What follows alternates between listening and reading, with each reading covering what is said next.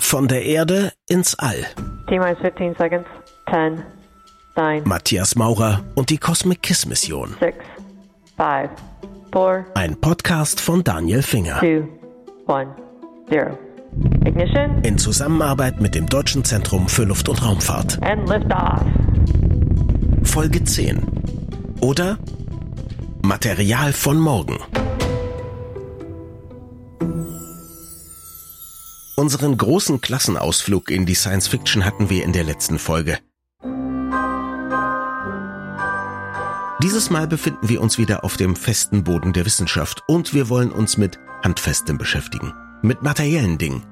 Aber nicht mit Autos, Champagner und teurer Markenkleidung, sondern mit Stoffen, aus denen man baut. Raumstationen zum Beispiel oder Häuser. Also mit Metallen, Kunststoffen und Beton. Zugegeben, das klingt vielleicht ein bisschen banal. Im Gegensatz zu den verrückten Materialien, die in der Science-Fiction vorkommen. Adamantium, mit dem das Skelett von Wolverine ummantelt ist, zählt zum Beispiel dazu. Ein praktisch unzerstörbares Material, aber das ist leider eine Erfindung der Marvel-Comic-Autoren. Ebenso wie dieser Stoff aus James Camerons Avatar-Universum. Their damn village happens to be resting on the richest unobtainium deposit within 200 clicks. In any direction. Was soll ich sagen? Dieses Material heißt sogar Unobtainium und Unobtainable heißt unerreichbar oder nicht zu bekommen. Aber woraus besteht eigentlich die internationale Raumstation? Ist das auch so ein Wundermaterial, das wir Normalsterbliche überhaupt nicht kennen? Cosmic Kiss Missionsleiter Volker Schmid. Das ist in der Regel wirklich so, dass man gar keine großen exotischen Materialien nimmt, sondern die Luft- und Raumfahrt hat einen Standardsatz von qualifizierten und geeigneten Materialien. Das sind Aluminium, Stahl, Legierung, Titan und so weiter. Und die nehme ich heran natürlich für sowas. Und dann gibt es natürlich so neue Konzepte wie Inflatables, also Stichwort Bigelow Aerospace. Die haben ja so ein aufblasbares oder teilaufblasbares Modul seit 2016. An der Raumstation hält sich ganz gut. Das ist eben dafür hervorragend, dass man den Raum klein halten kann beim Transport, dann da oben aufblasen und unter Druck setzen. Und so habe ich natürlich viel Volumen in der Nutzlasthülle der Rakete gespart. Und woraus besteht so ein Inflatable? Die Inflatables bestehen in der Regel aus einem sehr guten Kunststoff mit verschiedenen Beschichtungen, ähnlich wie die Raumanzüge auch. Nur das muss ja dauerhaft sein. Das sind verschiedene Gewebe, die müssen druckdicht sein, die müssen ja auch Space Debris zumindest im bestimmten Bereich abkönnen. Zu schwer, zu dick, zu steif dürfen sie auch nicht sein. Muss sie ja noch falten können oder verstauen können unter der Nutzlastverkleidung. Also das ist schon eine hohe Kunst. Also wenn man schon in aufblasbaren Modulen im Weltall leben und arbeiten kann, in so einer Art kosmischem Wurfzelt, wie schwer kann es dann bitteschön sein, sich eine kleine Raumstation zu bauen? Ich lasse das Material einfach von Jeff Bezos oder Elon Musk raufbringen, also mit Blue Origin oder SpaceX, und bastel oder schweiße mir meine Weltraumlaube. Das muss doch gehen. Jetzt gibt es natürlich viele, viele Evolutionsschritte, sage ich mal. Die Technik geht weiter. Wenn wir überlegen, man könnte theoretisch da oben auch schweißen. Das ist natürlich ein bisschen schwierig. Vakuum, Handling, also besser auf anderem Wege. Aber ich brauche natürlich nicht nur Module. Ich brauche Energieversorgung. Ich brauche ein Thermalkontrollsystem, also um den Wärmehaushalt zu regulieren. Ich brauche Lebenserhaltungssystem, ist ganz wichtig, was mir im Endeffekt mein Überleben mit Luft, Wasser und guter Temperatur ermöglicht, sodass ich dort leben und arbeiten kann. Dann brauche ich Strahlungsschutz. Gut, innerhalb des Erdmagnetfelds ist das, sagen wir mal, noch nicht ganz so eklatant, wie wenn ich zum Beispiel in der Mondumlaufbahn bin oder im freien Weltraum mich bewege, dann brauche ich einen deutlich besseren Strahlenschutz. Und den haben wir in der Tat noch nicht. Da wird dran gearbeitet, zum Beispiel im Bereich Orion. Die haben so spezielle Materialien eben, die werden auch auf der Raumstation untersucht, um Strahlung zu absorbieren. Aber das ist auch noch nicht das, was man eigentlich so für einen Langzeitaufenthalt, also für einen richtigen Langzeitaufenthalt braucht. Am besten wäre natürlich, wir hätten so ein künstliches Magnetfeld wie um die Erde, wo wir überhaupt keiner Gefahr ausgesetzt wären. Und wann kann man im All mit Metall drucken? Die ersten Metalldruckversuche sind angekündigt für die Raumstation. Wir haben da bisher Kunststoff gedruckt. Die Zukunft kann da sehr große Fortschritte noch bringen. Das Positive ist eben so ein Metallpulver oder auch ein Draht. Den brauche ich nicht für Startlasten qualifizieren. Den bringe ich hoch, der ist unempfindliche und da oben verarbeite ich ihn. Wenn wir überlegen, wir könnten uns auch Module drucken, wenn wir eines Tages soweit wären und hätten mobile Drucker, würden altes Material, was wir da oben nicht mehr brauchen, schreddern und verdüsen oder so qualifizieren, dass wir daraus ein neues Modul oder neue Elemente drucken können. So, das ist, hört sich jetzt ein bisschen an wie Science Fiction, aber wäre natürlich ein gangbarer Weg. Das klingt vielversprechend. Aber über eines müssen wir noch sprechen. Über die Außenhülle einer Raumstation. Die muss sicherlich besonders robust sein.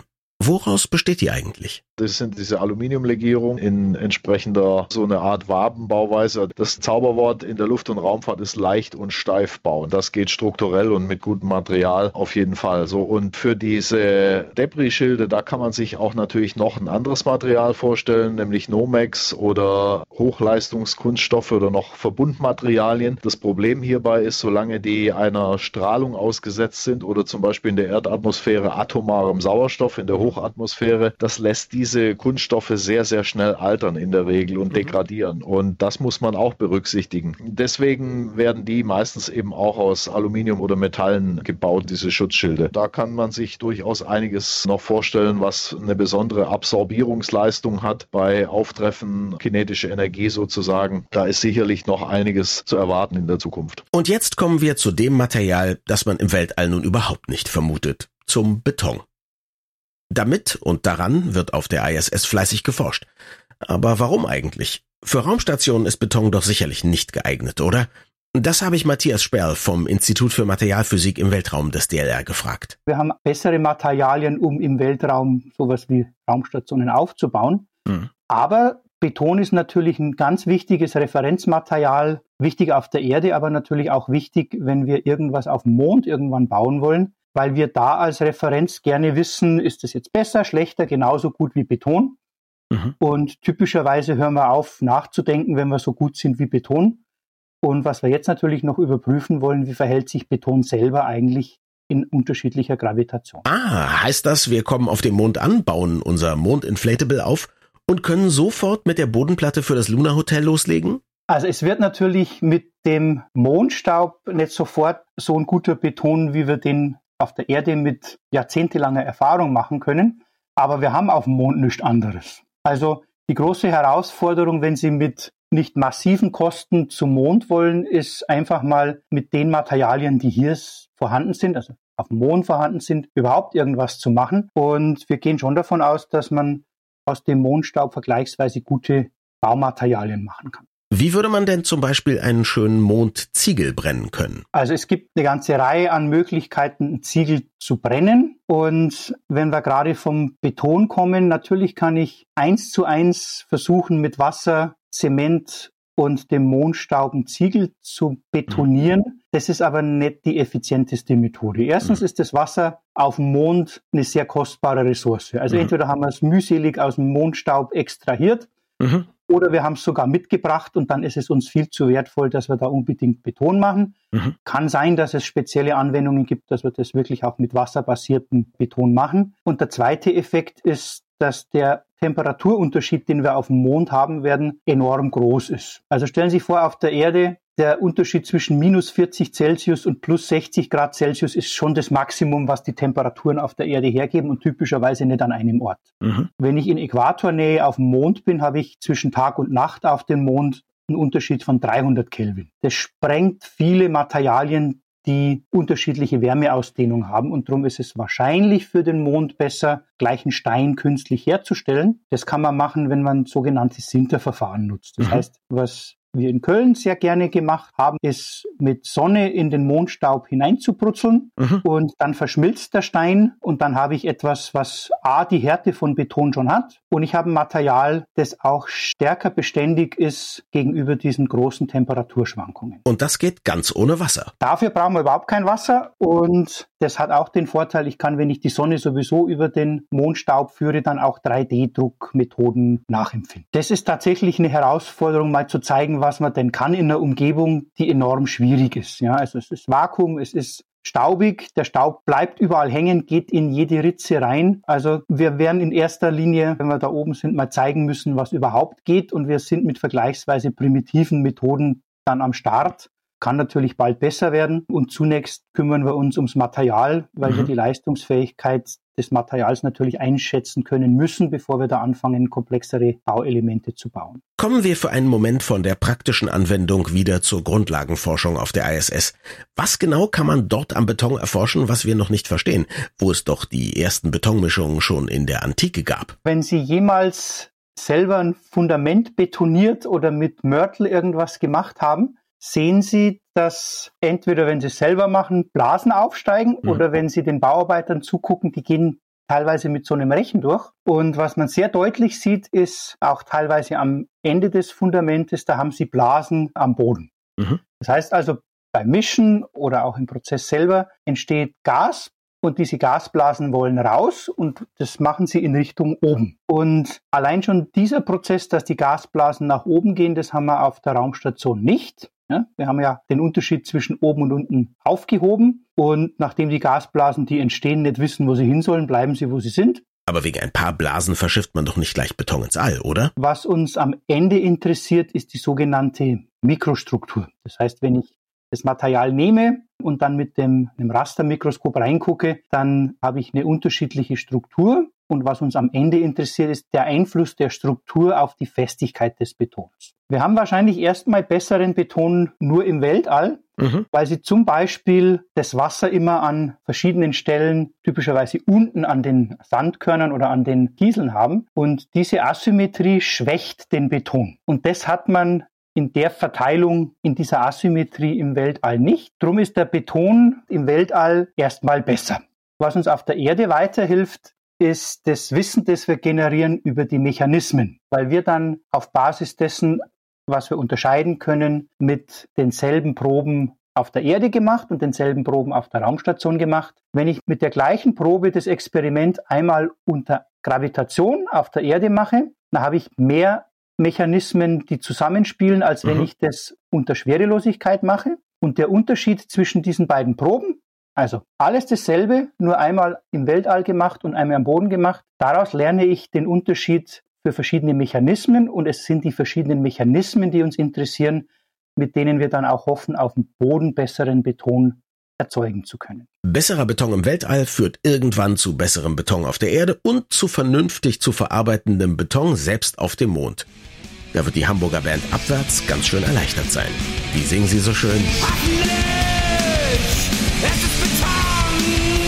Ja, es ist auf jeden Fall Beton. Aber auf der ISS wird noch an ganz anderen Materialien geforscht, zum Beispiel im Science Lab. Ein ganzes Labor mit vielen Möglichkeiten für Experimente.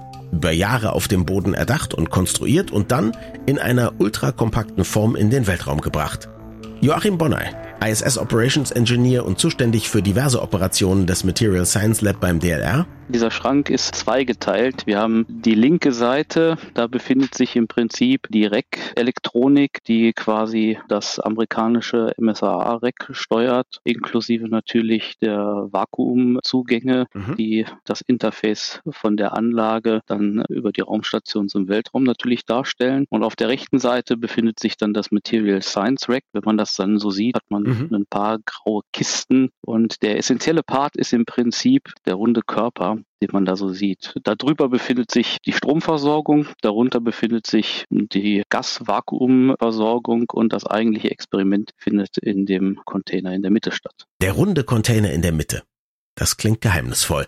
Worum handelt es sich dabei wohl? Ist das ein Teilchenbeschleuniger? Ist das ein Gigawatt-Laser? Dieser runde Körper ist eine Tonne, hat einen Deckel und da drin ist der Ofen eingebaut. Ah. Ein Ofen. Der befindet sich, wenn er betrieben wird, im Vakuum. Und dieser Ofen, den muss man sich vorstellen wie so ein Röhrenofen. Also der hat den Aufbau mit verschiedenen Zonen. Diese Zonen können mit verschiedenen Temperaturen unabhängig voneinander beheizt werden, um somit ein Temperaturprofil einzustellen, was dann für die wissenschaftlichen Experimente dann auch notwendig wird. Aber der Ofen kann bestimmt noch Dinge, die normale Öfen nicht können. Zusätzlich dazu kann dieser Ofen natürlich auch noch bewegt werden. Statisch ist natürlich nicht schön, Bewegung ist immer besser. Und wenn man noch weitergehen möchte, hat man sogar noch ein Magnetfeld, was man dazu schalten kann, um die Schmelzen dann im Experiment auch noch beeinflussen zu können. Bewegung, Magnetfelder, jetzt wird's interessant. Welche Materialien werden dort denn untersucht? Hauptsächlich werden aktuell Leichtmetalllegierungen untersucht. Wir haben ja eine maximale Temperatur, die wir erreichen von 1400 Grad. Damit scheidet Eisen an sich schon mal aus. Aber es gibt ja noch eine genügend andere Menge an Materialien, die interessant sind. Als hauptsächliches Leichtmaterial, was wir auf der Erde verwenden, ist natürlich Aluminium, aber eben auch andere widerschmelzende Legierungen wie Kupferlegierungen oder eben auch Halbleiter. Was macht Aluminium und die Forschung daran so besonders interessant? Im Gegensatz zu Eisen ist es halt dreimal leichter. Und Aluminium an sich gesehen ist ja nahezu unbegrenzt recycelbar. Und je nachdem, wie das mit dem Recycling nun stattfindet, hat man natürlich dann auch Fremdelemente mit dabei. Und da möchte man natürlich dann auch in den Fragestellungen schauen, wie wirken sich solche Fremdelemente auf die Eigenschaften des Materials aus. Für Aluminium muss man ja nun auch sehen, wenn man Aluminium das erste Mal herstellt, also aus dem Erz, im Prinzip verbraucht man eine ganze Menge an Ressourcen, Energie, produziert natürlich damit auch eine ganze Menge an CO2. Wenn man jetzt hingeht und sagt, wir recyceln das Aluminium, dann verbraucht man natürlich bis zu 90% weniger dieser Ressourcen an Energie und produziert natürlich auch weniger CO2. Und da möchte man natürlich dann auch schauen, dass, wenn man das recycelt, natürlich auch die gleichen Materialeigenschaften hat wie vorher. Bis zu 90% Ersparnis und weniger CO2-Produktion. Auch das macht diese Forschung so wichtig. Apropos wichtig. Kommen wir zu einem Missionsupdate. Matthias Maurer hat sich auf der Internationalen Raumstation unter anderem mit einem VR-Experiment beschäftigt. Volker Schmid. Wir haben jetzt für Matthias Maurer ein Experiment mitgenommen, ein sogenanntes VR-OBT, ein Virtual Reality Onboard Training. Was uns zu der spannenden Frage bringt, wenn man sich an einem der spannendsten Orte befindet, die die Menschheit überhaupt erreichen kann. Wieso taucht man dann in eine virtuelle Realität ein, statt einfach zur Cupola hinüberzuschweben und hinauszusehen? Hintergrund ist, dass wir einfach mal mit so einer Brille und einer Trainingseinheit, und das war damals dann da eine Prozedur für dieses Life-Support-Track, also für dieses europäische Lebenserhaltungssystem, einfach mal durchspielen, ob man so eine Prozedur in Orbit einbringen kann in die VR-Brille und dann durchgehen kann. Und dann ausprobieren, wie fühlt sich sowas an? Ist das praktikabel? Ist das ein Weg, wo wir, sagen wir mal, die Trainingszeit auf der Erde minimieren können oder bei bestimmten Updates im Orbit schnell mal nachziehen können? Weil das ändert sich ja unter Umständen. Man stellt sich mal eine Reparatur vor von irgendeinem schadhaften System und da sind jetzt Astronauten gar nicht trainiert auf dieses System und die müssen aber jetzt das Problem lösen und die würden dann so eine Prozedur in die Brille reingespielt kriegen und könnten dann mit der Anleitung eben das System reparieren. So, das ist so die Vision hinter der Sache. Werden eines Tages im Zeitalter der Smart Glasses, der intelligenten Brillen,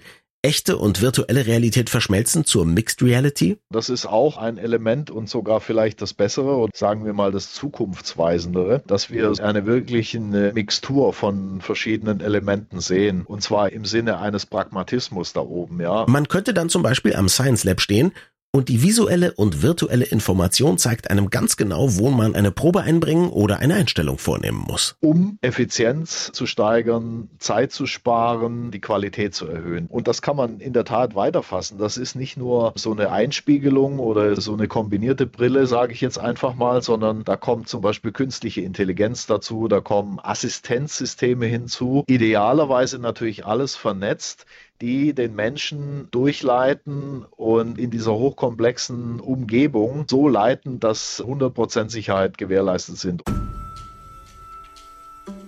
Und mit 100%iger Sicherheit freue ich mich, wenn Sie auch das nächste Mal wieder dabei sind. Vielen Dank fürs Zuhören und bis bald. Alle 14 Tage erscheint eine neue Episode dieser Reihe. Von der Erde ins All ist ein Podcast von Daniel Finger in Zusammenarbeit mit dem Deutschen Zentrum für Luft- und Raumfahrt. Die Musik stammt von Klaas Oehler. Schnitt und Bearbeitung von Daniel Finger und David Grassinger.